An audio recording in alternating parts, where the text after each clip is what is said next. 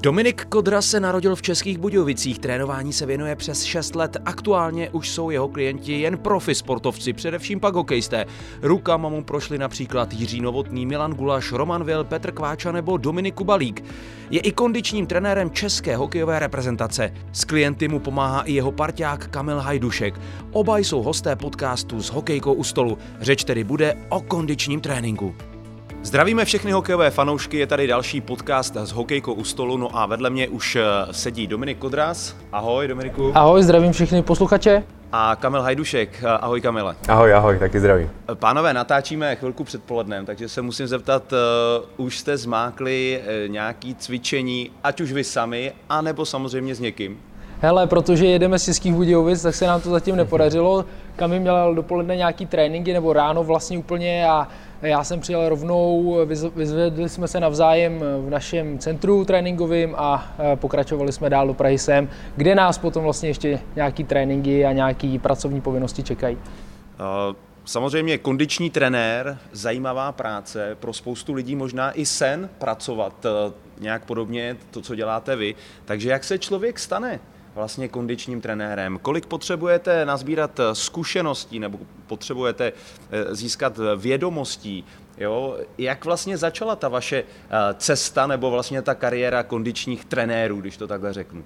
Nejdřív zkus ty, Dominiku. Já začnu, protože my jsme vlastně s Kamem na sebe hodně napojení, protože já jsem začínal, je to nějakých dneska už třeba přes 6 let, což není úplně hodně, ale zároveň to není úplně málo, protože eh, se setkávám s tím, že lidi to dělají prostě 25 let, ale ta praxe třeba není úplně tak kvalitní, jako by mohla být. Já jsem si někde přečet, eh, že ale vlastně chtěl si to dělat, takže měl si nějakou vizi a šel si do toho s tím, že to chceš dělat. Jo, jo, urči, určitě, protože já jsem k tomu měl vztah úplně od té doby, co si pamatuju. Samozřejmě ze začátku to bylo, že jsem četl, že jo, kulturistický magazíny a, a další věci, ale k tomu cvičení jako takovému jsem měl vždycky vztah, co si pamatuju. I když jsem hrál fotbal tenkrát, tak eh, to bylo vždycky to, co mi pomáhalo i v tom fotbale a měl jsem k tomu vztah a vlastně potom se to dál vyvíjelo, vyvíjelo No a dospělo to do fáze, kdy jsem se rozhodl, že bych to dělal hrozně rád, že bych pomáhal sportovcům, protože eh, v té době, ono to není tak dlouho,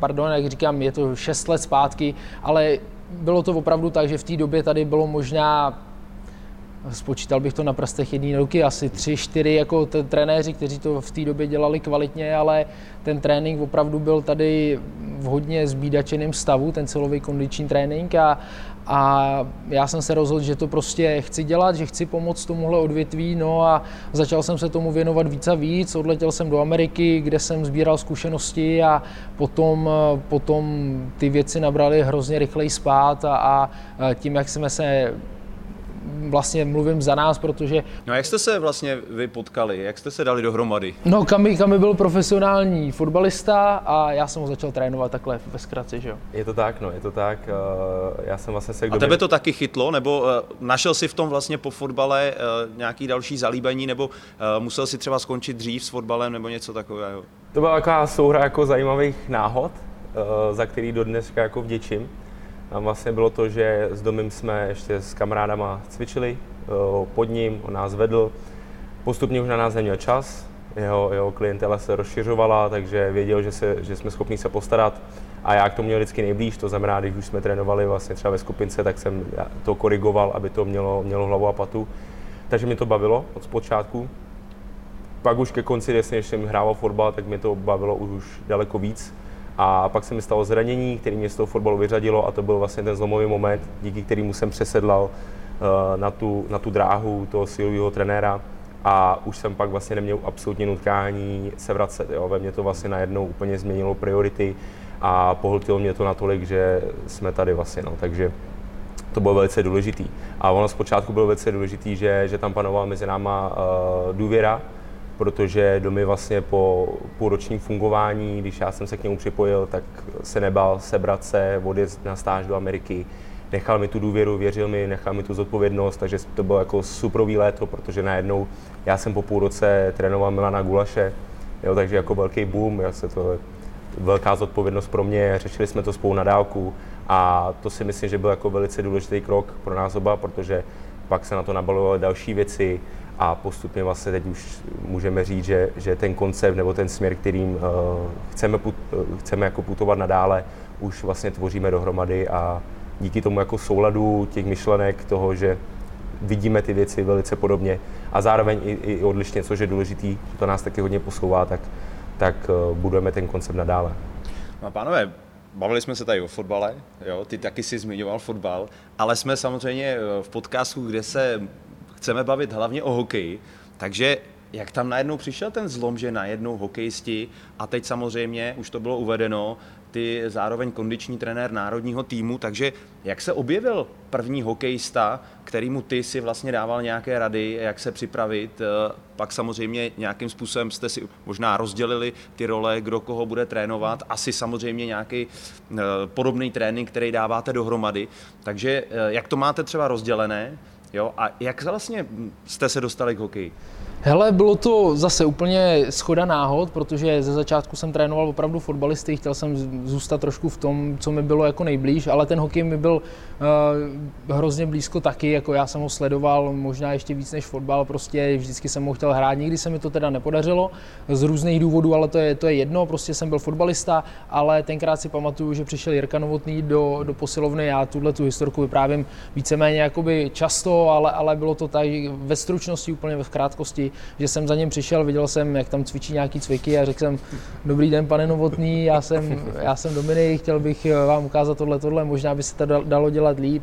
Jemu se to líbilo, no a, a dal, mi, dal mi důvěru, začal jsem ho připravovat a od té doby se z nás stali nejenom jako nemáme vztah jenom jako trenér a, svěřenec, ale stali se z nás hrozně dobrý kamarádi. A možná to pomohlo, protože pořád funguje. Teď jo, dostal jo. smlouvu v Budějovicích. Jo, jo, je to tak. Douf, doufejme, že mu to pomohlo vlastně a, a Jirka byl ten hlavní spouštěč potom, že se, k ná, že se nám začali ozývat další hokejisti a mezi prvníma byl Petr Kváča, který mu tenkrát bylo nevím jestli 18, 19 možná chytal v Budějovicích a, a Guli byl, Milan Gulaš byl další, který který se k tomu připojil. No, Pavel Pícha z Budějovic, Luboš Rop a další se začali nabalovat a takhle jsme vlastně začínali. No, hmm. no a e, máte to třeba teď rozdělené? Já mám tady svoji partu e, nějakou, nebo, nebo se střídáte podle toho, jak kdo je vytížený? Kamile. My to máme vlastně ve velké kooperaci. To znamená, jsou třeba kluci, kteří můžou víceméně komunikovat třeba jako jenom s domem. Je to třeba Jirka Smejkal teďkon, jako ve Finsku, jsou další, ale většinou, většinou to vlastně řešíme, řešíme dohromady. To znamená, my víme vlastně, že nemusíme zasahovat do všech těch lidí, do všech těch hráčů, protože jich je hodně, řešíme jim kolem, kolem 25-30 vlastně sezony, takže je naprosto v pohodě vlastně, že nemusíme tu samou věc psát oba, jo, protože v tomhle si důvěřujeme. A zároveň vlastně řešíme i ty poznatky, což je teď eh, pro nás jako to nejzábavnější na té práci, a zároveň to nejpracnější, protože eh, hodně, hodně jako spolíháme na, to, na tu zpětnou vazbu od těch hráčů a hodně řešíme vlastně, jak jim co nejvíc usnadnit eh, ten proces té sezóně a vědět, co opravdu do toho procesu zařadit, co nezařadit. A už to dávno není jenom o tom, jaký cviky vybrat v rámci toho tréninku, jaký silové prvky, ale, ale ten svět, ten sport je náročný hlavně v tom, že se musí řešit eh, suplementace, musí se řešit spánkový režim, co dělat po zápase, co dělat před zápasem, takže už jsou to spojené nádoby, to je vlastně krásná ukázka, jak se ten hokej vyvinul, že dřív to bylo hodně jenom o síle, kdo měl, kdo měl sílu, tak zvládnou hrát v NHL, v dnešní době už je to víc o rychlosti a zároveň musíme řešit i nějaký ty okolní vlivy. Ty jsi říkal, že jsi byl v Americe. Já jsem si někde přečet, že vlastně si začínal u hokejistů v té Americe, že jo? Že dokonce si zmiňoval eh, Austina Matthewse, že si trénoval.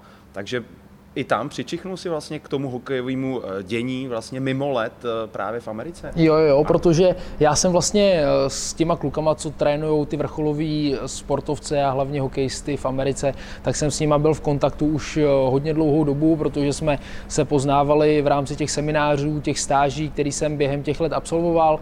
A potom, když jsem se rozhodl odejít do té Ameriky, tak jsem věděl přesně, za kým chci jet a proč tam chci jet. A vlastně i to, že jsme mohli strávit třeba nějaký necelý měsíc právě s Osnem a viděli jsme, jak trénujou, že jo, jak trénují ostatní hokejisti, protože tam nebyli jenom on, byli tam další hokejisti z NHL, byli tam mladší hokejisti, kteří hrajou třeba AHL nebo nějaký univerzitní ligy a, a, a mládežnické soutěže, takže to pro mě bylo takový prvotní, kdy jsem se opravdu viděl, jak trénují profesionálové, ale jak trénují i ty mladší hráči a bylo to pro mě strašně přínosný. V tu dobu vlastně Kami už se staral o ten náš chod té naší firmy a společnosti tady, tady v Čechách, kdy jsem mu dal tu důvěru, kterou, který se zhostil jako úplně neskutečně.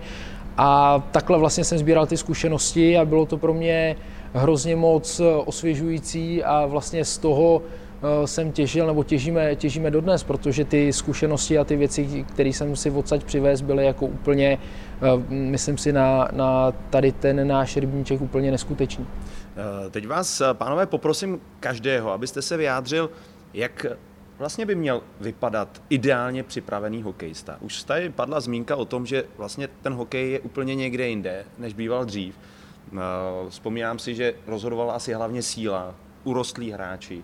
Dneska, když se podívám eh, na hokejisty, vyrýsovaní, atleti, rychlí, jak by tedy měl vypadat eh, ideálně připravený hokejista, který samozřejmě je šikovný, má nějaký talent, ale aby to prodal a aby to třeba mohl prodávat celých 60 minut, tak právě potřebuje mít nějakou kondici. Takže eh, když byste to měli charakterizovat, hráče ideálně připraveného, jak by měl vypadat? Eh, my vlastně jako asi můžeme zmínit, jakým třeba procesem procházíme. Máme jako daleko víc mladších hráčů a je to naším cílem, protože vidíme, že vlastně tam, tam se tvoří to, jak ty kluci vypadají ve 20, v 25 letech. To znamená, my vidíme, že třeba za náma přijdou 13 letý kluci, jsou pohybově nadaný, mají velice solidní mobilitu, co jim za, samozřejmě chybí síla. To znamená, my postupně rozvíjíme sílu, ale ne na úkor toho, aby ztratili nějakou celkou koordinaci, což je velký problém, když zase třeba uh, vidím u nás, už nám chodí třeba 16 letý kluci, že oni vlastně uh, nemají vůbec pojetí o tom těle, koordinačně už jsou rozhozený a jsou neustále slabí. A chybí tam za nás, z našeho pohledu tam chybí takový ten mezikrok, jo, protože uh, celkově ten silový trénink funguje hodně na bázi nějakého progresivního přetěžování, Eh, regrese a progrese cviků. A my vidíme vlastně, že tam chybí úplně takový ten počátek, kdy oni ty kluci ve 12-13 letech s nima dělají jenom kliky, plenky, nejsou tam vlastně žádný silový prvky. A pak najednou v 15-16 letech je začnou testovat na dřepu, na benči, což už jsou vyloženě ty uh, finálové progrese. A my jsme, my to vlastně ten náš proces uh, děláme takhle s těma klukama, kteří nám třeba dali důvěru v 15 letech. A vidíme, co to udělá, že ten klučina třeba v 16 letech je neurologicky efektivní, to znamená, je, je velice silný v rámci využití vlastně hemisfér, koordinačně, koordinačně silný, rychlej a zároveň je schopný zvedat uh, poměrově daleko větší váhy. A to vlastně on se bavíme o tom, že v 16 letech on má třeba kvalitu, silovou kvalitu stejně jako třeba klučina, který může mít 25-28 let. Jo? Takže vlastně vrcholový, vrcholový chlap. Takže tam za nás, za nás je velice důležitý, aby se šlo už od, od těch mládežnických kategorií, aby, jsme, aby nám neujel vlak mezi těma třeba 12 až 15 lety. Protože to tak je i vidět hezky, že vlastně do 15 let celkem, celkem jako držíme krok, ale kolem 18. 20. roku najednou, najednou nedržíme krok. A teď se to hezky potvrzuje jenom poslední myšlenku, že třeba kluci teď vlastně eh, info od Radana Lence, třeba z Frolundy, Eh, kde vlastně ty kluci samozřejmě zvedají, zvedají daleko větší váhy, ale celkově oni jsou na to připraveni, protože oni to tam s nima dělají od 12-13 let. No teď eh, samozřejmě poslední dva roky možná eh, se tady omílá, že ztrácíme právě v těch mládežnických kategoriích. Udělali se i testy a skutečně prostě, když se to porovná s tím zahraničím, tak ztrácíme právě v, tady v těch letech, který si zmiňoval. Takže je to právě i tím, že vlastně někdo teprve začíná nějakou tu pořádnou kondici a třeba zahraničí už je na to připravené. Takže najednou on samozřejmě v těchto těch letech zvládá nejen samozřejmě silově, ale zvládá to i obratnostně. Je to, je to takhle nějak, Dominiku? Je to tak. Radko, já bych chtěl ještě posluchačům jako doplnit eh, tu otázku, kterou si, na kterou si se ptal, kterou kam je trošku rozved. A my, když se i třeba s klukama, že jo, s legendama českého hokeje, který působí u nároďáků nebo působili u nároďáků, tak se, se o tom hodně bavíme, protože opravdu se to hrozně vyvinulo a dřív to bylo opravdu o té hrubé síle, o, o tom, že ty hráči prostě na to museli být maximálně fyzicky připravení, že byli daleko narostlejší, urostlejší, potřebovali prostě daleko víc využít tu sílu. Zároveň, co, co jsme se i bavili se současnými hokejistama, tak byli opravdu geniální hokejisti. Jo, to, je, to je třeba říct, že opravdu ta kognitivní složka toho, jak oni nad tím eh, dokázali přemýšlet, jak viděli tu hru, tak pravděpodobně i to bylo nějaký pozůstatek třeba toho minulého režimu, kde opravdu na to tohle kladli velký důraz, i když ty tréninky eh, nebyly takový, jako, jako by měly být. Samozřejmě na tu dobu to stačilo, že jo, ale bavíme se o tom, že dneska ten hráč potřebuje být daleko lepší atlet. No, už nestačí jenom ta síla, která stačila dřív a, a to i od lidí, od kterých jsme se vlastně vzdělávali v zahraničí, tak uh, ty působili v těch 90. letech, 80. letech na přelomu toho milénia a hodně zastávili že jo, tu, tu silovou složku, která tam opravdu musí být, to, to jako platí eh, bez zesporu a jednoznačně, ale dneska už je to tak, že potřebují být hbitější, obratnější, potřebují trénovat vizuální systém, potřebují mít perfektní reakce, odhady situací a platí to vlastně pro všechny hráče, že jo, dneska už nevidí ten, eh, ty 120 kilový hráče, že jo, kteří si to v té době mohli dovolit, protože nebyly takový nároky na rychlost, obratnost, na bruslení, ale dneska už jsou prostě eh, třeba eh, ty power forwards, který jsou kolem 100 kg, že jo, ale musí být daleko rychlejší, musí být i obratnější. Jo? A to dřív nebylo. Dřív třeba, když jsme se bavili i s Martinem Hanzalem, že jo, který hrál přes 10 let že jo, NHL na top úrovni v reprezentaci, tak říkal, že dřív to stačilo, že dřív nepotřebovali tolik bruslit, potřebovali být silný, že jo, ale dneska ty nároky jsou trošku jiný. Když se podíváte třeba, eh, když srovnáte to, to NHL, co bylo kolem let, třeba kolem toho milénia, kolem let 2000 a podíváte se o 20, o 20 let zpátky, tak, ne, o, o 20 let dopředu, tak je to prostě jiný sport, je to, je to o něčem jiným a opravdu ty nároky dneska jsou daleko větší. A teď navážu na to, co jsi se ptal, tak eh, je to tak, jak, je přesně tak, jak říkáš, že, jo, že oni, ty hráči v zahraničí, když máme prostě možnost eh, to vlastně srovnávat s Kamim a s kolegama i ostatníma, kteří působí i třeba u extraligových týmů, působí uh, u, u mládežnických reprezentací, tak je to tak, že my nemáme tu návaznost na sebe. To znamená, že my neumíme ten přechod eh, mezi mládežnickými kategoriemi a mužskou kategorií. To znamená, že my v mužské kategorii nejsme na tom tak špatně. Paradoxně. Jo, jsme na tom dobře, protože ti hráči už uh, projdou tím tréninkovým procesem v nějakém jiném klubu třeba jo, kde už mají dobrou tu přípravu. Jo. Třeba eh, Kami tady zmiňoval Rada na Lence, bavil jsem se o tom i, i s Michalem Špačkem, kte, kteří působí ve Frélundě ve Švédsku a tam ten proces je nastavený tak, že oni mají uh, něco pro akademii, něco pro dorostence, něco pro juniorku a něco pro A tým. Takže aby věděli, a je to nastavený tak, že každý, každá kategorie má samozřejmě svého kondičního trenéra, to nejde nastavit tak, aby jeden kondiční no to, trenér... Na, jako, to už je ale luxus. To je luxus, ale jako jestli to jestli to můžou dělat v zahraničí, tak bychom to asi měli začít dělat taky. Samozřejmě chápu, já nechci řešit tady tu finanční stránku a, a všechno ostatní, o toho to jsou jiní lidi. Eh, já, nebo my řešíme to, jak by to mohlo vypadat. Jo? A ta návaznost prostě v těch kategoriích tam není a oni to mají nastavený tak, jak kluci říkají, že přijdou prostě dorostenci, junioři a už jsou připravení na to, co se bude potom dít v tom Ačku. A to tady není a ty dorostenci, junioři se musí s tím zžívat, musí se na to adaptovat a už ten proces je zdlouhavý a trvá daleko díl, než kdyby tam ta návaznost v rámci těch kategorií byla. Hmm. A eh, teď kluci, když se zeptám úplně eh, jako od začátku, jo, jak by to mělo vlastně vypadat, ta kondiční příprava? Klidně třeba od, já nevím, sedmi, osmi let, eh, co by se mělo začínat, jak by to mělo jít dál, tak aby právě eh, potom eh, ty hráči byli, ti hráči byli připraveni do toho třeba šlápnout pořádně v těch 16-17 letech. Jak by, jak by to mělo postupovat? Já bych zmínil dvě věci. Osobně za prvý, aby se jim vlastně vlouklo do hlavy, že, že to nebude vždycky jenom zábava jo, že, že furt je to je třeba brát trošku jako práci v tom stylu, že víme to, vlastně ne, není úplně zábava, když uh, se bavíme s, s klukama, který se koncentrují třeba v Rusku, v KL, není to zábava furt cestovat jako třeba z Chabarovsku do Moskvy, zpátky, furt bej v letadle, furt bej v autobuse, furt absolvoval vlastně tu rutinu, jo, takže i na tohle musí být prostě ty děti jako připravovaný, že pokud prostě chtějí mít ty úspěchy, takže budou muset dřít a že budou muset obětovat nějaký úsilí, čas a spoustu bolesti. A druhá věc, druhá věc je určitě jako zařazovat vlastně jednoduché prvky v tom, aby, aby ten neurologický systém neustále pracoval s těma jednotlivými kloubama, což vidíme jako velkou, velký, velkou mezeru momentálně. A, a není, to jenom u tom, není to jenom v tom hokeji. Uh, že vlastně kluci třeba v 15-16 letech absolutně neví, jako jak, jak, co vlastně dělá kotník, jak vůbec třeba funguje kotník.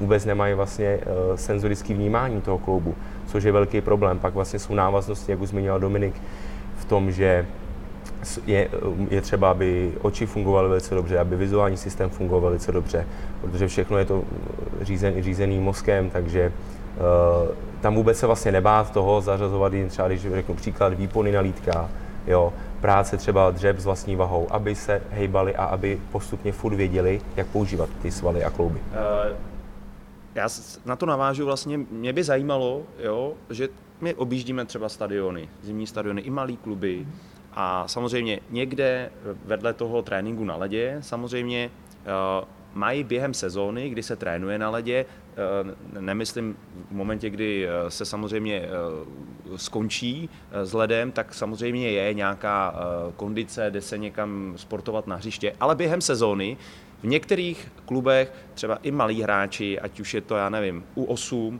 tak mají třeba ještě trénink normálně někde v tělocvičně. Ať už jsou to nějaké kompenzace, protahování, možná lehká posilovna. Někde to ale není, samozřejmě. Jo? Navíc teď se říká, že samozřejmě i v těch klubech je potřeba nějakým způsobem dohnat to, co se dělo dřív vedle těch paneláků, vedle těch domů, na těch hřištích, to prostě není. Takže je důležitý pracovat a vlastně možná i eh, těm dětem vytvářet nějaký návyk na to, že ten hokej není jenom o tom vzít si hokejku a jít hrát prostě na led a dávat goly, už třeba v těch sedmi, osmi letech, že prostě ještě musí mít do tělocvičny, něco si zacvičit, tak abych v 15 letech neměl pokroucené tělo a tak dále? Máš, máš naprostou pravdu, jo, protože omílá se, je to takový kliše, jo, ale Prostě je to pravda. To znamená, že za nás, za vás to bylo trošku jiné, jo? že chodili jsme ven, prostě jo, takový to klasický, lezli jsme po stromech a, a dělali jsme víc sportu najednou. Ono to sice kliše je, ale jednoznačně to platí. A ukazuje se, že ta přílišná specializace se tomu říká, že když opravdu někdo dělá jenom ten jeden daný sport, tak potom se nerozvíjí kognitivně, nerozvíjí další ty eh, centra mozku a prostě koordinačně je na tom hůř, vnímáním situací je na tom hůř. Celkově ta kognitivní stránka a ty kognitivní schopnosti nejsou rozvíjeny do tý, do tý, na, na tu úroveň, kterou by měly být. A když děláte neustále jednu věc dokola, tak vy se samozřejmě, je to důležitý, jo, protože opakování dělá mistra, takže vy musíte prostě, to neobejdete, že tisíckrát vystřelíte puk do šibenice, že tisíckrát uděláte stejnou otočku na bruslích a tak dále. To jsou prostě věci, které prostě dělat jednoznačně se musí. A to, ta, to opakování je tam hrozně moc důležitý, ale zmínil si to velice hezky, že potom, jakmile se to dělá neustále dokola a dlouho, tak potom eh, už, už vlastně eh, my přestaneme rozvíjet ty ostatní schopnosti, ty, ost, ty ostatní eh, centra mozku, které jsou, které jsou zodpovědní za ty dané určité činnosti. Takže je rozhodně důležité věnovat se i dalším věcem. A ať už je to kompenzace, jako ono je to hodně v úvozovkách kompenzace, protože ono je to celkově jakoby obecná příprava, která do toho patří a ty jednostranné činnosti by měly být jako v úvozovkách vykompenzované něčím jiným, jinýma sportama, jinými aktivitama a je to dobře. Mělo by se to tak dělat, ty děti by neměly být prostě, zase mluvím tady eh, za nás, že jo, někdo to může vidět jinak. ale kdyby, kdybyste třeba měli apelovat eh, na ty hokejové trenéry, jo, protože fakt eh, jako někde se to třeba fakt jako nedělá, jo. Někdo, někdo to dělá, ale kdybyste měli udělat apel, opravdu nezapomeňte, že to není dneska opravdu jenom o tom přijít na ten hokej, hodinu si otrénovat na ledě a vypustit ty děti zpátky. Pokud to dítě samozřejmě nedělá ještě něco, něco jiného. Jo. Takže je tady nějaký apel třeba od vás, nebo to fakt eh, zamyslete se, zkuste sehnat nějakou tělocvičnu, eh, nějaký plácek a i během té sezóny, kdy se hraje, kdy je prostě let, kdy se trénuje na ledě, zkuste dělat ještě něco navíc? Já jsem viděl, nebo zažili jsme, že třeba i kluby si skutečně naj, najímají i kondiční specialisty. Jsou to většinou lidé, kteří to dělají zadarmo samozřejmě, ale uh, mají třeba na stadionech se teď eh, jsme viděli i na starších stadionech, že se dělají malé tělocvičny, kde je právě žíněnky, kompenzace, dělají se tam kotrmelce a tak dále, nějaká gymnastika. Takže mělo by to být třeba i od vás, eh, který vlastně jste fakt specialisti, na ty trenéry, který s těma hráčama pracují na ledě, zkuste dělat ještě něco navíc? Určitě jo a my jsme se zrovna no, o tom bavili eh, po cestě, že my, eh, když pracujeme s mladšíma hráčema, tak hlavně apelujeme na to, aby si uvědomovali, co to vlastně obnáší okolo. To znamená, snažíme se vzdělávat, edukovat v tom, jak jíst a jak se o sebe starat aby věděli vlastně, že to není jenom o tom, že k nám třeba dvakrát v týdnu přijdou a právě jako to, co si zmiňoval, tu myšlenku, že jenom dvakrát v týdnu třeba přijdu někam na hodinu a tím to jako hasne. A to je třeba vlastně z nich třeba vychovávat ty profesionály. A zároveň bych jako nezapomínali bychom na když Domy zmiňoval vlastně ty kognitivní funkce, tak v tom je velice důležitý neházet třeba školu a vzdělání stranou. Protože i to může mít velice pozitivní vliv na to, jaký ten hráč, jak bude působit, jaký bude profesionál a jak se bude nadále rozvíjet i mimo vlastně tu specifickou sportovní aktivitu.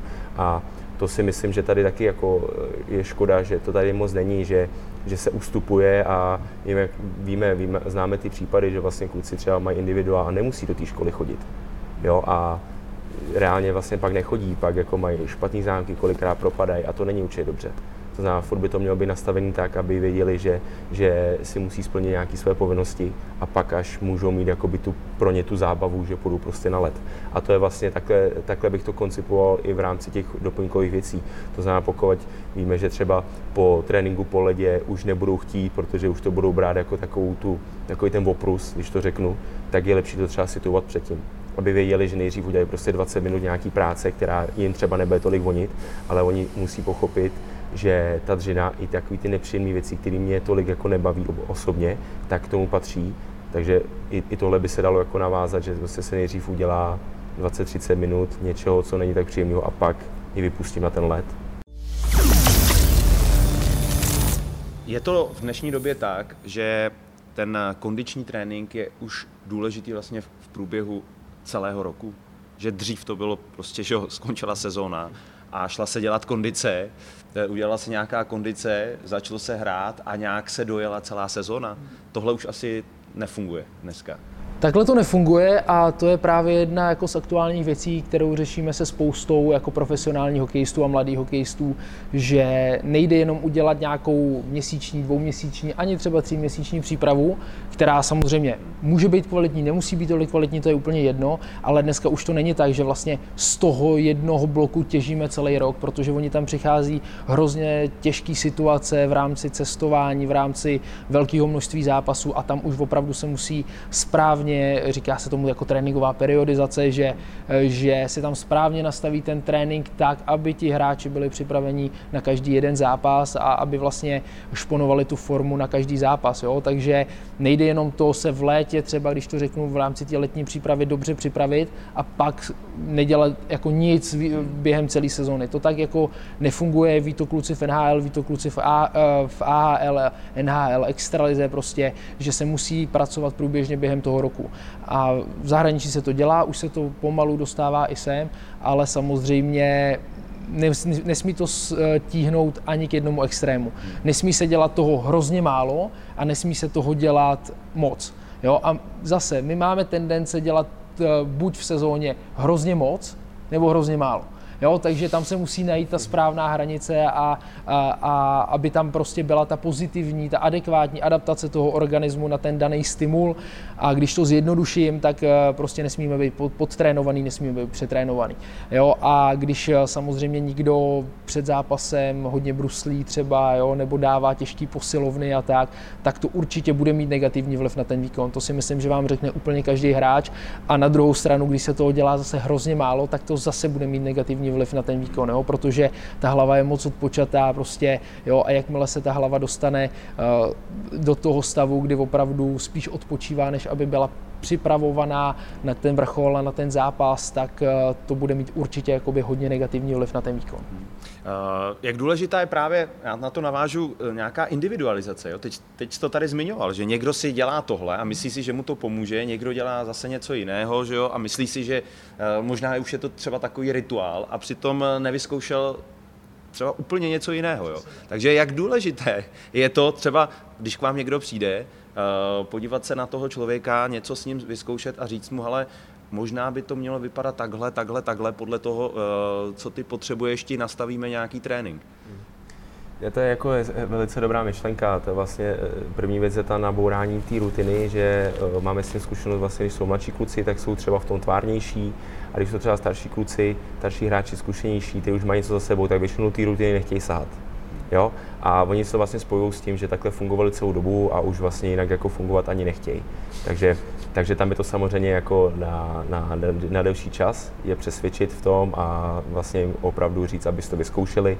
K tomu může třeba skvěle sloužit to předsezónní období, kdy víme, že si to můžou vyzkoušet, kdy budou nějaké přátelské utkání nebo prostě tréninky v rámci předsezónní části a aby věděli, aby to sami vyzkoušeli. Vždycky to nechám vlastně na jejich pocitu, my jim to vysvětlujeme, proč by to tak mělo být, proč si věříme, že by to pomohlo a pak už je vlastně na nich, jak s tím naloží. Uh, další věc je, že v rámci toho, jak fungujeme s těma hráčema, tak dá si fungujeme ze dne na den. To znamená, opravdu řešíme třeba, uh, jaký měli ice time, jak se jim dařilo, jak jim vlastně ten stimul, jak zmiňoval Domy, jestli, jestli prostě před tím, den před tím zápasem udělali víc silových prvků nebo víc rychlostních prvků, jak to působilo na ně do toho zápasu. A tohle je hodně individuální. Těch eh, celkově těch typologií těch hráčů není zase tolik. Můžeme si říkat, že bude nějaký silový, silový typ, který, který bude dobře reagovat na, na tu silovou složku víc poměrově v tom týdnu. Někdo zase bude rychlostní typ, který zase, když bude tam hodně těch silových prvků, tak na tom bude ztrácet, protože se přestane cítit dobře a přestane být vlastně dominantní v tom, co je mu vlastní. A to je velice důležité pochopit, proto nejde jako jen tak říct, že jsou nějaký třeba silové limity, a pro někoho to bude ano, bude to adekvátní a budeme na to cílit, ale u někoho víme už ze zkušenosti, že na to nemá cenu cílit, protože v tu chvíli my zase zabijíme tu podstatu toho atleta. Takže na, to, na tohle hodně koukáme a je, je to, dá se říct úplně jednoduše, jenom je to o komunikaci v tom, že si s těma klukama voláme, píšeme a bereme v potaz, že prostě nám řeknou, teď jsem se cítil hůř, teď jsem se cítil líp. A pak je na nás, jak my jsme schopni vlastně si zhodnotit ten proces. Jak vypadá vůbec ta práce? Jo, samozřejmě, když se skončí sezóna, tak samozřejmě je prostor, tam jedete, uh, jak se říká, face to face, že, že se vidíte v posilovně, ale teď samozřejmě někdo odletí do NHL, někdo odletí do KHL a tak dále a teď jste na dálku. Takže jak to řešíte? Samozřejmě dovedu si představit, že dneska jsou nějak nějaké možnosti videokonferencí. Ukazujete si třeba i cvičení takhle na dálku, jak, jak to funguje? Já bych ještě navázal trošičku na tebe i na, na Kamila, protože oni jsou dvě sféry. My vlastně tady Kami popsal tu individuální sféru, kterou řešíme my jako privátně s těma hráčema a potom je ta týmová sféra. A tam je to hodně specifický, jo, protože i, i já třeba z nároďáků mám tu zkušenost, nebo eh, když se bavíme s kolegama, kteří třeba působí u extraligových týmů, tak tam je to v tom týmovém prostředí je to trošku něco jiného. Protože tam máte opravdu 25 divočáků, kteří prostě se chtějí zlepšovat, chtějí, ne, není to pravidlo, ale většinou se chtějí zlepšovat, chtějí dělat ty věci a tam to nastavení toho tréninkového procesu je samozřejmě náročnější. Jo, ať už eh, třeba u toho národňáku, kde to je samozřejmě jednodušší, protože ti, ti hráči tam jsou zkušení, profíci a v tom týmovém prostředí tam je to hodně i na tom trenérovi, aby tam navodil takovou tu atmosféru a to prostředí toho, že prostě ta práce eh, mimo let je hrozně důležitá. A eh, je to specifický v tom, že máte půlku týmu, která to bude dělat s radostí, eh, další třetinu třeba, nebo já nevím, čtvrtinu lidí, která bude taková jako skeptická k tomu a čtvrtina, která prostě nesnáší tu práci a dělat to budou jenom hodně těžko. Jo? Takže eh, tady je třeba rozlišovat i tu, i vlastně tu týmovou přípravu versus individuální přípravu a hm, zase bych chtěl apelovat na kolegy a, a na profesionály, kteří prostě jsou u těch týmů, že i tak se to dá individualizovat. Samozřejmě chce to víc práce, chce to víc úsilí, chce to daleko větší komunikaci, eh, bude to stát to, že budeme o dvě hodiny díl v práci prostě nebo i o víc, eh, budeme muset pracovat i mimo třeba ten staďák i z domova, ale ta cesta tam je. Samozřejmě chce to tu práci, tu naší vlastní iniciativu, abychom to chtěli zlepšit u toho týmu, chtěli ty hráče posouvat. Dá se to udělat, je to, je to náročnější, ale důležité je, že se to dá. A potom v tom individuálním prostředí už je to prostě jednodušší v tom, že eh, my samozřejmě si všechny ty hráči otestujeme, řekneme si, co potřebujeme udělat, co je ten cíl, víme, poznáváme toho člověka i po osobnostní stránce, takže je pro nás potom daleko jednodušší s tím hráčem pracovat, než v tom týmovém prostředí, kde máme různé typologie lidí, eh, kteří reagují na různé podněty, různé stimuly, různé tréninky. A eh, jak si říkal, tak potom je to přesně tak, že s někým spolupracujeme daleko víc na individuální bázi, ať už v Českých Budějovicích nebo v Praze, ale potom jakmile se rozjedou právě do těch svých klubů, tak potom přichází, eh, to je ta eh, hodně jako důležitá část, která není úplně jednoduchá, ale my ji máme hrozně rádi, protože to je hodně vyzývavý v tom, že musíme reagovat na ty situace, které nastávají a hodně hraje roli to, jak s tím daným hráčem komunikujeme. Jsme v kontaktu, kam může potvrdit víceméně každý den s těma hráčema, kdy si říkáme, co a jak fungovalo, co je třeba udělat. Eh, víceméně k tomu, když posíláme nějaký tréninky, tak opravdu eh, už máme jakoby svoji interní aplikaci, kde dáváme svoje vlastní videa, které natáčíme. I kluci z národě diváků můžou potvrdit, že dneska už to není tak, že tamhle najdu na YouTube nějaký cvik a, a pošlu ho, ale chceme, aby to mělo hlavu a patu, aby to mělo nějakou, uh, nějakou kulturu a natáčíme svoje vlastní cviky s, s vlastníma popiskama, abychom zajistili to, že ti kluci to budou dělat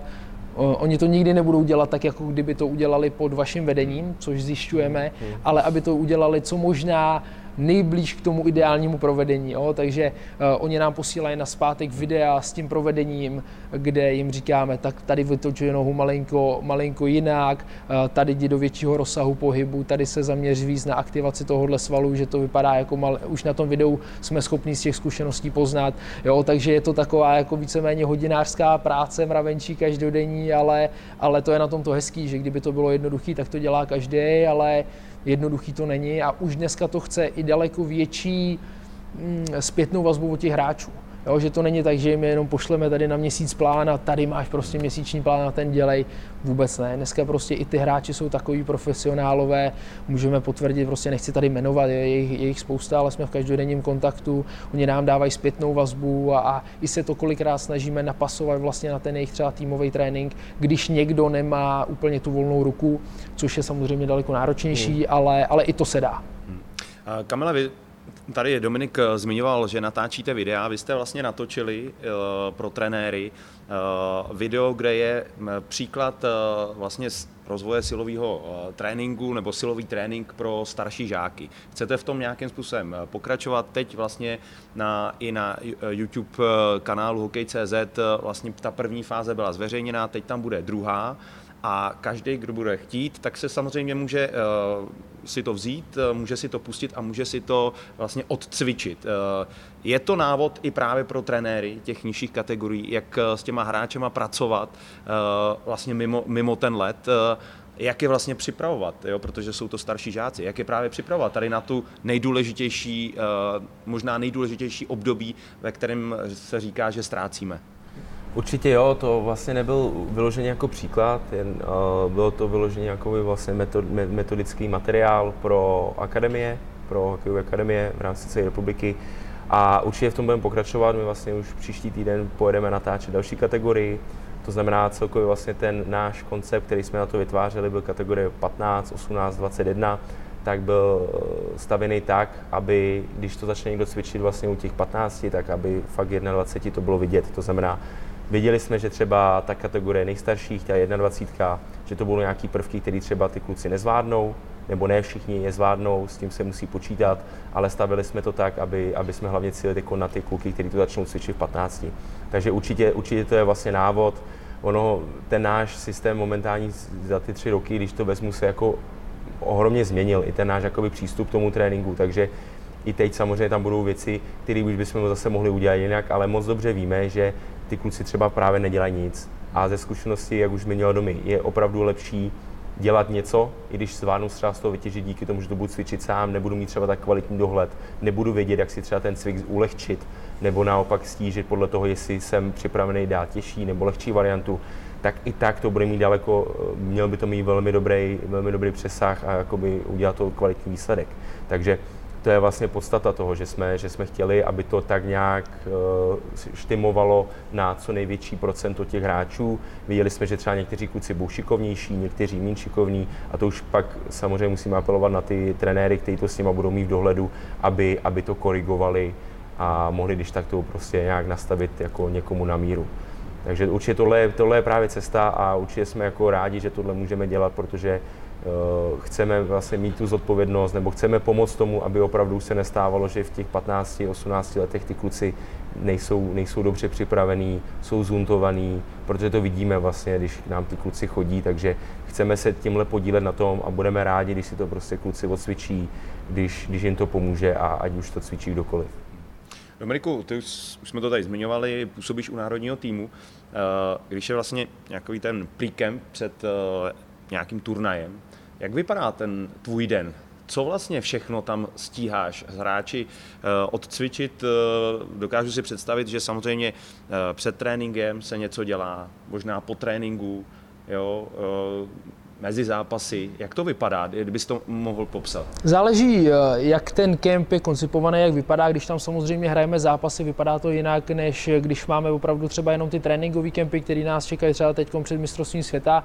Je to, eh, je to takový specifický v tom, že se tam ty hráči prostě mění podle toho, kdo jak vypadne a kdo jak eh, prostě postupuje s tím týmem dál a dál takže vypadá to tak, že máme většinou třeba kolem, já nevím, prostor kolem toho tréninku, někdy bývá dvou, dvou fáze, někdy bývá jedna fáze, to je taky jako hodně závislý na tom, eh, jak to potom vypadá, ale samozřejmě jsem tam pro kluky, abych je připravil na ten trénink, abych je připravil eh, předtím, než půjdou na ten let. Potom tam většinou máme k dispozici posilovnu, ať jsme jako kdekoliv, tak víceméně všude už máme velice dobré podmínky, takže jdeme do posilovny, eh, děláme, učím kluky, jak se správně zahřát, co udělat eh, před, před tréninkem, co udělat před zápasem, proč to udělat, proč nedělat tohle. Eh, snažím se jim dávat zpětnou vazbu i právě individualizovanou na to, proč tenhle ten hráč by měl dělat tohle, naopak vynechat tohle, zaměřit se víc na tyhle věci, na místo těch, který dělal doteď, co by to za ně, pro něj mohlo mít za přidanou hodnotu. A snažím se i trošku jako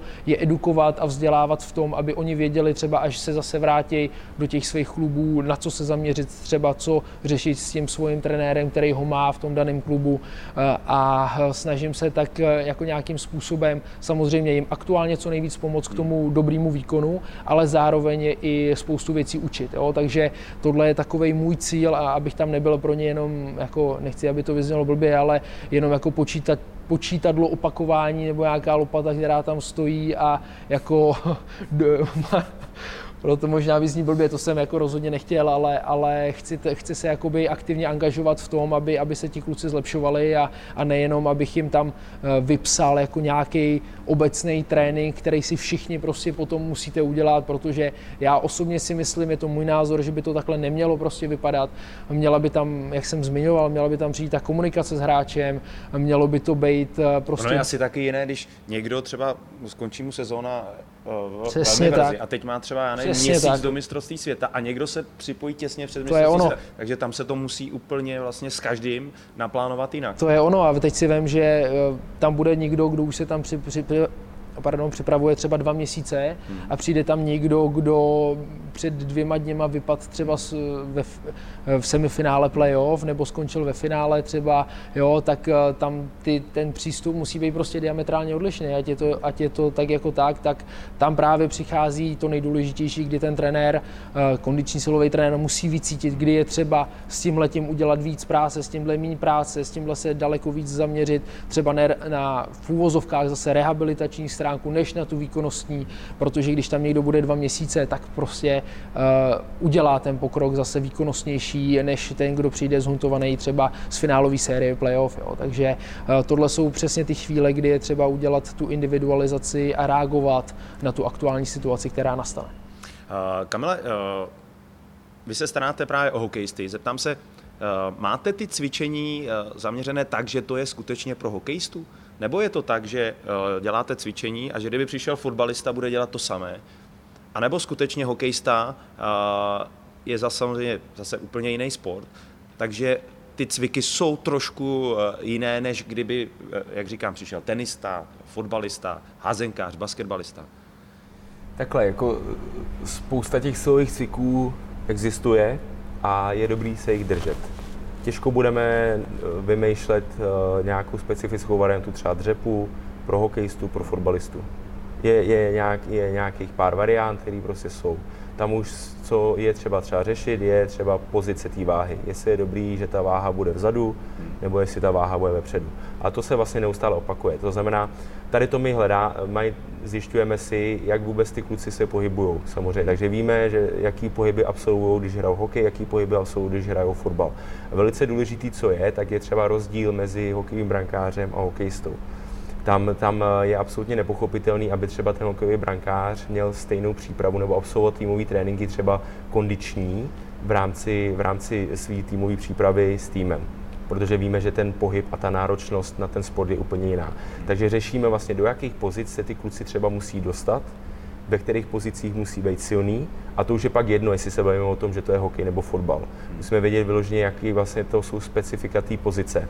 To moje první rozdělení je to eh, sportovně specifický, že rozlišujeme mezi hokejem a fotbalem třeba a druhý je vlastně to, to pozičně specifický, jestli rozlišujeme mezi tom, jestli to je rychlý, rychlý křídlo nebo jestli je to brankář to už vytváří různé nároky, jiné nároky na sílu, na mobilitu, na stabilitu, na výbušnost.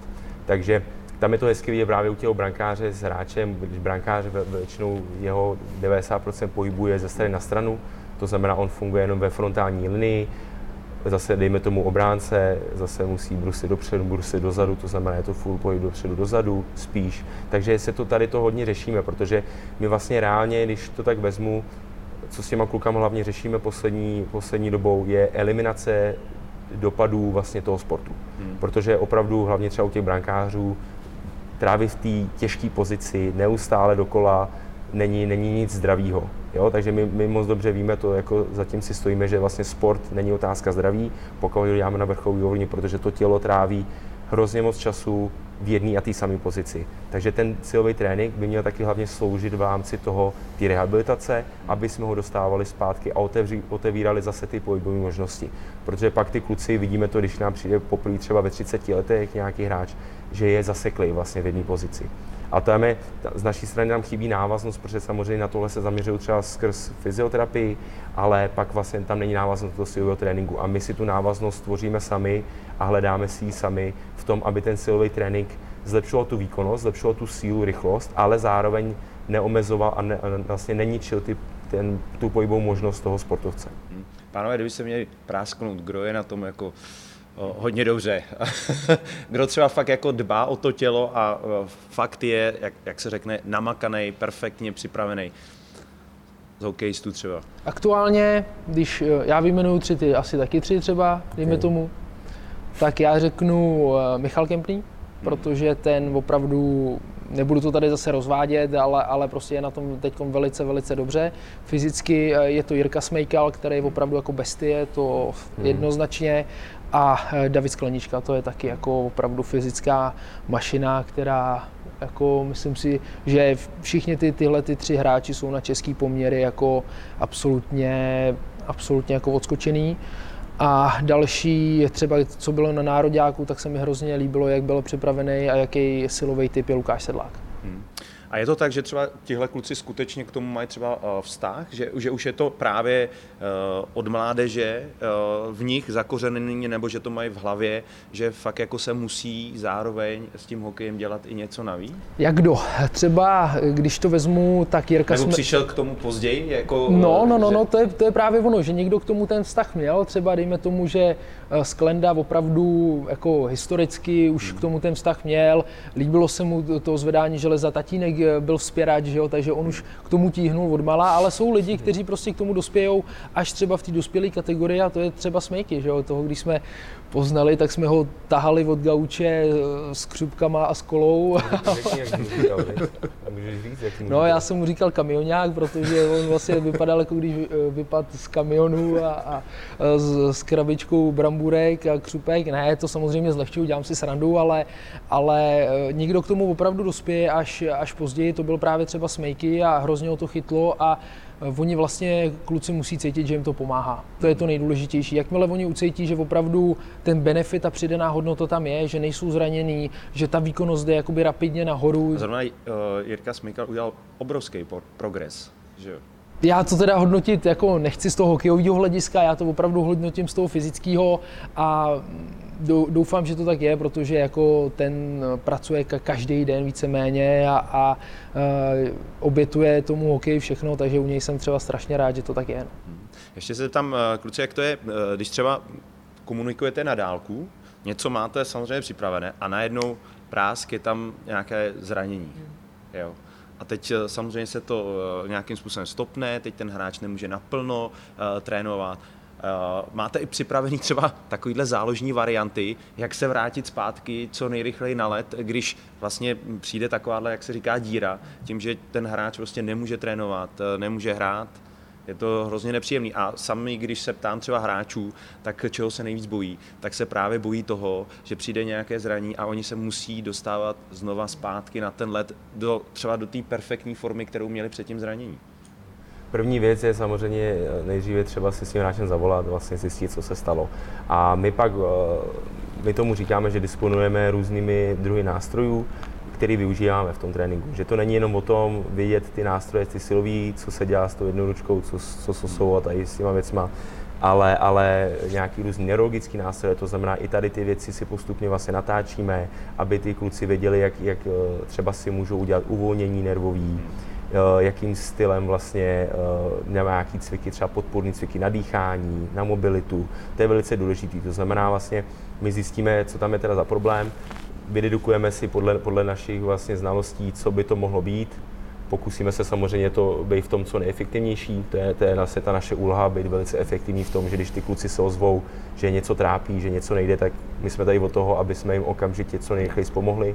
A Případně si s nima zavoláme skrz video, i když je to na dálku a spousta těch věcí se opravdu dá řešit takhle, že, že nemusíme se vidět osobně, což je veliká výhoda. Takže my se musíme vlastně, my, se na, my jsme se na to adaptovali, připravili jsme se na to, že opravdu ty kluci jsou, dřív to tak nebylo, dřív to byli vlastně kluci, když domy začínal, tak to byla jenom extraliga, dá, dá se tady dojet všude, jo? ale teď jsou kluci, jsou v Rusku, jsou v Americe, jsou v Kanadě, takže jsou ve Švédsku, ve Finsku, takže samozřejmě tam nemůžeme dojíždět pravidelně.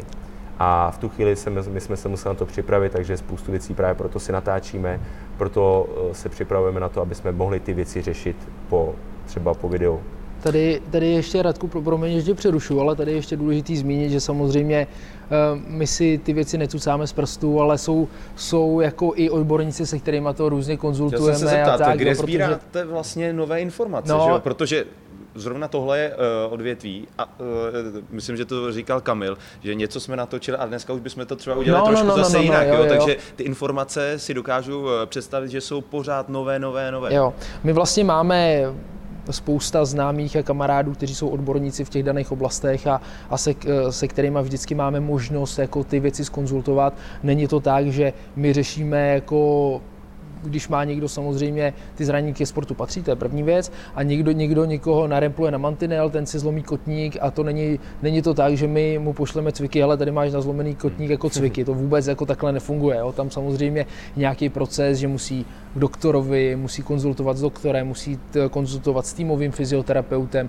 a teprve až když dostane zelenou, tak přicházíme jakoby na řadu my, kde můžeme přispět zase svojí troškou a pomoct třeba v tom rehabilitačním procesu, v tom co umíme, ale spoustakrát je to právě tak, že dostaneme třeba info od fyzioterapeuta, doktora a dostaneme jakoby nějaký třeba soupis doporučení, se kterými potom my můžeme pracovat dál, ale rozhodně to není tak, že my si řešíme ty věci všechny sami, to rozhodně jako takhle nejde, ani to nemáme jako v možnostech a v kompetencích, ale řešíme prostě ty věci, které jdou ovlivnit. A když eh, někdo řekne, eh, hele, prostě mám bolest v třísle nebo trošku mě tahá hamstring, tak to jsou věci, které samozřejmě, na kterými reagujeme okamžitě a můžeme je začít řešit, ale jakmile tam jsou nějaké jako vážnější problémy, tak tam opravdu přichází na řadu jako ty expertní týmy lékařů a fyzioterapeutů a, a všech ostatních a teprve potom jako my můžeme něco s těma klukama řešit.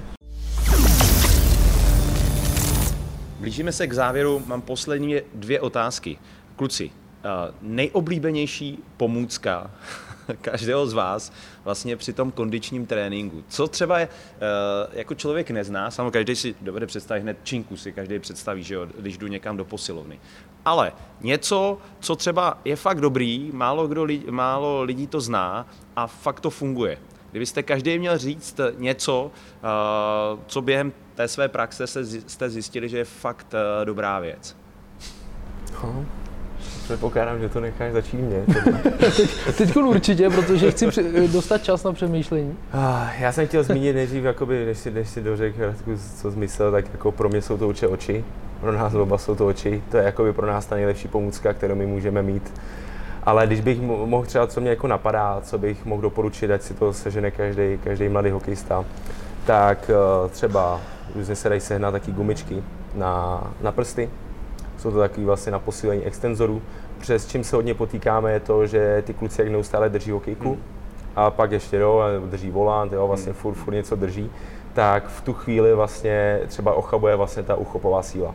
Hmm. To znamená, když si koupí gumičku, už se dá koupit za, za 100 korun třeba, tak jenom můžu také roztahovat a posilují vlastně ten opak, posilují ty extenzory zápěstí a ne furt ty flexory. A hmm. to ze zkušenosti je, dá se říct, taková banalita, ale, ale řeší, to, řeší to problémy velice efektivně a je to určitě za mě doporučení, co by si ty hráči měli sehnat. Právě v poslední době se eh, hodně mluví o tom, že vlastně ten hokej je právě o těch detailech. A třeba tohle je jeden z nich. No a, a Dominiku, ty?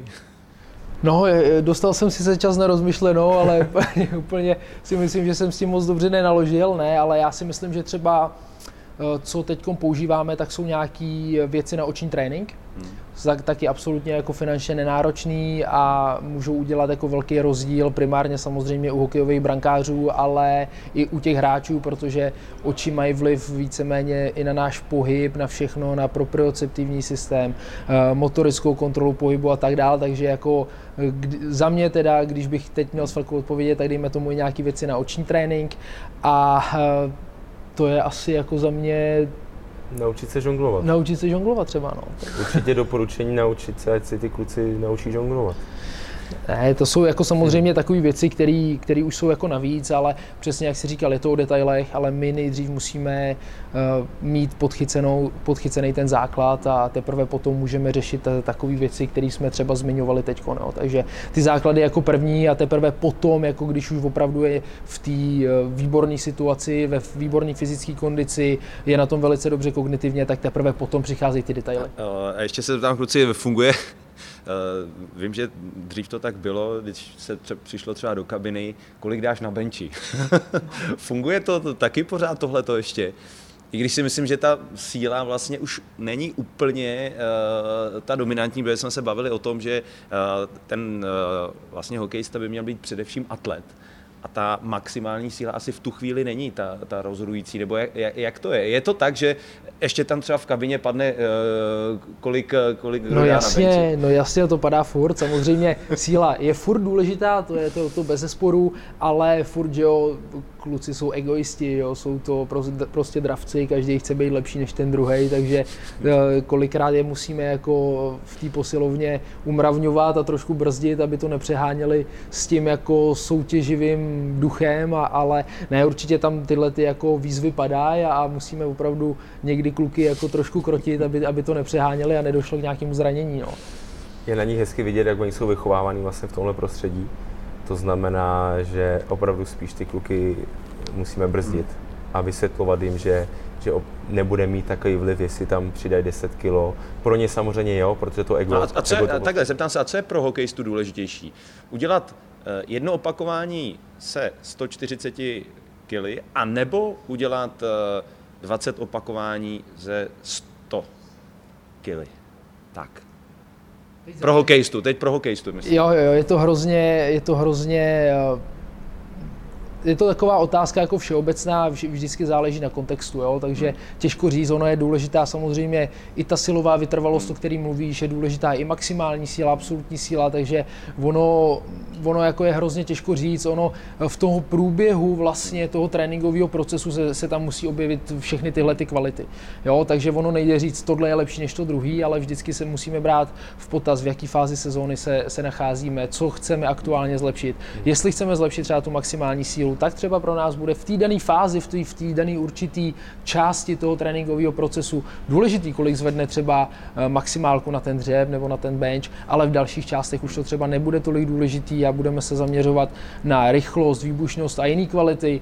Takže vždycky to všechno závisí na kontextu a, a já bych, a to, to je zase naše, jako naše specialita, že rádi vytrhujeme věci z kontextu a, a rádi říkáme, že jedno je lepší než druhý a, a to si myslím, že je hrozně špatně a, a teď Mohl, mohl bych ti říct, že 140 kg je důležitější, že ta maximální síla je důležitější, ale záleží jak kdy, jak pro koho, v jaký části sezóny, takže já bych to asi takhle uh, nezobecňoval, negeneralizoval, ale vždycky bych zůstal u té uh, specifičnosti toho daného případu.